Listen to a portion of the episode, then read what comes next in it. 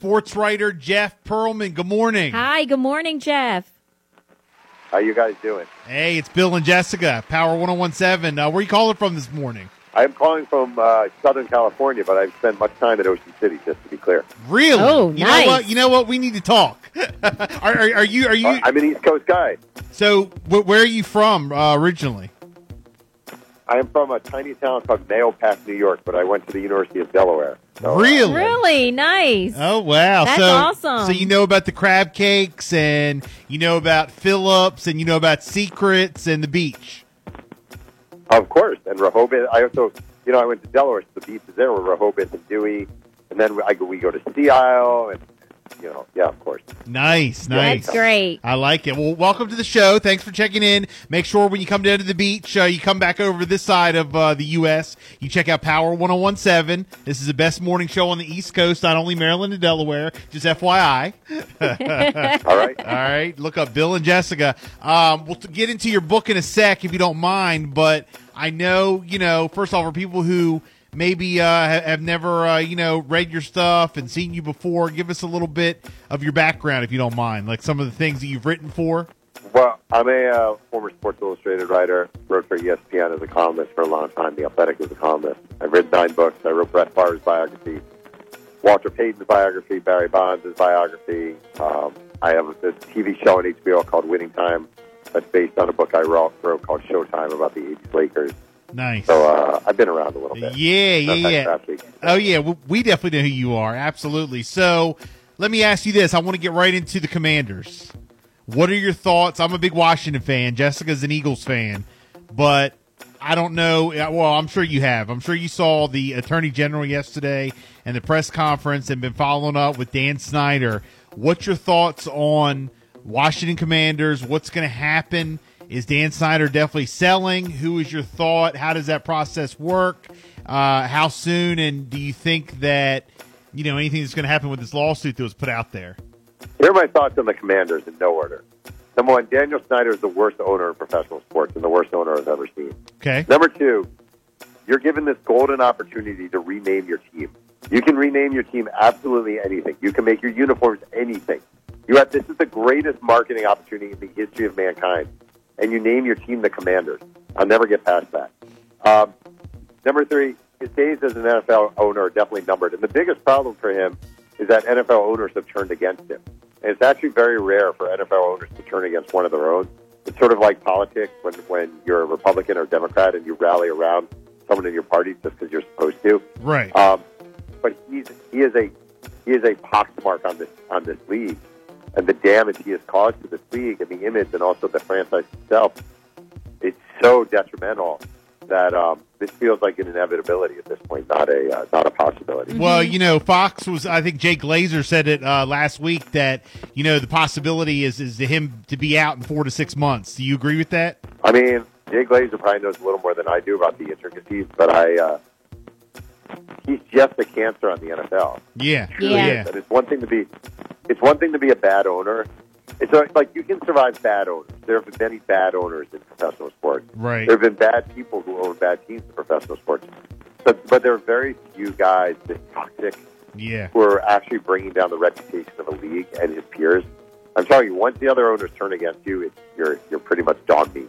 Now, Oh, all right. I'm h- sure h- that's- how do you feel about like how do you feel about like Jeff Bezos being rumored to take over? Um, the guy who Byron Allen, I believe his name is, the guy who runs the Weather Channel. Um, you know, the owner of the Red Sox. There's been like different rumors. Have you heard anything? I mean, Bezos comes up all the time. It's not altogether different from the Mets were sold to Steve Cohen. You got a really wealthy, deep-pocketed owner Yeah, who actually sort of number one knows the hot. The thing about guys like Daniel Snyder and guys like Jerry Jones is they always think they're the smartest in the room. right. It's very hard to run a professional sports team when you're an owner and you think you're the smartest in the room because you're never going to be the smartest in the room when it comes to sports. So, a guy like Jeff Bezos, just as an example, love him or hate him, he's very good at delegating and he's very good at like, you know, he's not running the day-to-day operations of the Washington Post, for example, because he knows he knows he's not a newspaper guy. Right. I think right. if you're the if you're the commanders, if you get a deep-pocketed owner who's willing to admit, I just want to hire the best people, you have a shot. Well, hopefully, uh, you know, we'll know something. Hopefully, Yeah. you know, this will, Wow. you know, come co- come to uh, real life in four to six months. Um, so you're you, you got a new book out.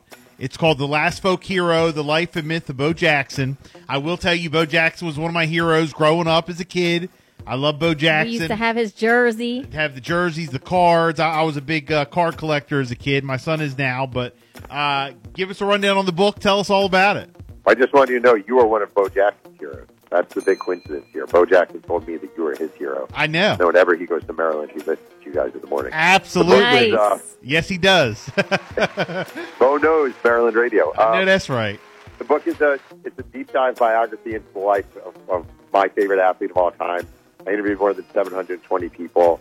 It sort of chronicles his rise from poverty in Best from Alabama, his you know Heisman Trophy career at Auburn, his time playing for the Raiders and the White Sox, just the otherworldly athleticism, and then the sad injury in '91 that brought him down and kind of ended it all. So it's a soup to nuts definitive biography. Nice. And you got a chance to like hang out with him or, or talk to him or what? How, how did it all come about? Well, I got um, I got phone time with him, which isn't the same as uh, I wouldn't say it's the same as hanging out with him. Okay. Um, but again, it's about it's about to me. It's about the deep dive. It's about the research. It's about you know again interviewing everyone in his life, sort of deconstructing who he was. Yeah, yeah, uh, definitely. The the Last Folk Hero, Life and Myth of Bo Jackson. If people want to pick it up, is it available everywhere?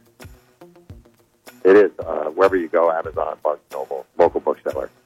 All right, very good, my friend. Uh, well, any uh, a- a- any predictions on you know who's going to make this Super Bowl run? Since we were talking about the NFL, uh, a couple of the best teams, obviously the Philadelphia Eagles still undefeated. Uh, you got the Minnesota Vikings, who by the way we almost beat last week, the Commanders, uh, but but they're real good. You still got the Buffalo Bills, um, but their quarterback just uh, their, their QB just got hurt. Did I read that? Yeah, Yeah, they're, they're, Yeah. they're out of QB. Um, you know, you got still got the Chiefs in there. What uh, what team do you think's going to make a good run? I'm going uh, 49ers. Yes, in the Super Bowl. 49ers. 49ers. Really? Really? 49ers. Yes, in the Super Bowl. Really? Jets? Get out of 49ers here. Jets. Get outta New York here. first, New York Jets, San Francisco 49ers. You a They beat Jets the Bills fan? last week. You a Jets fan? I know they did, but come on. You a Jets fan?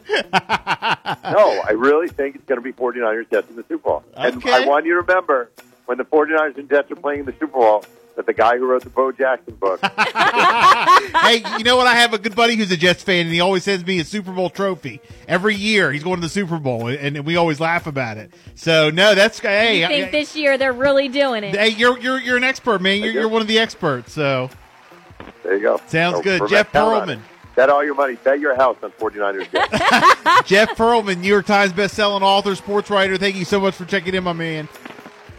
all right, thank you. Thank Have a you. nice- We have tickets to go see Burna Boy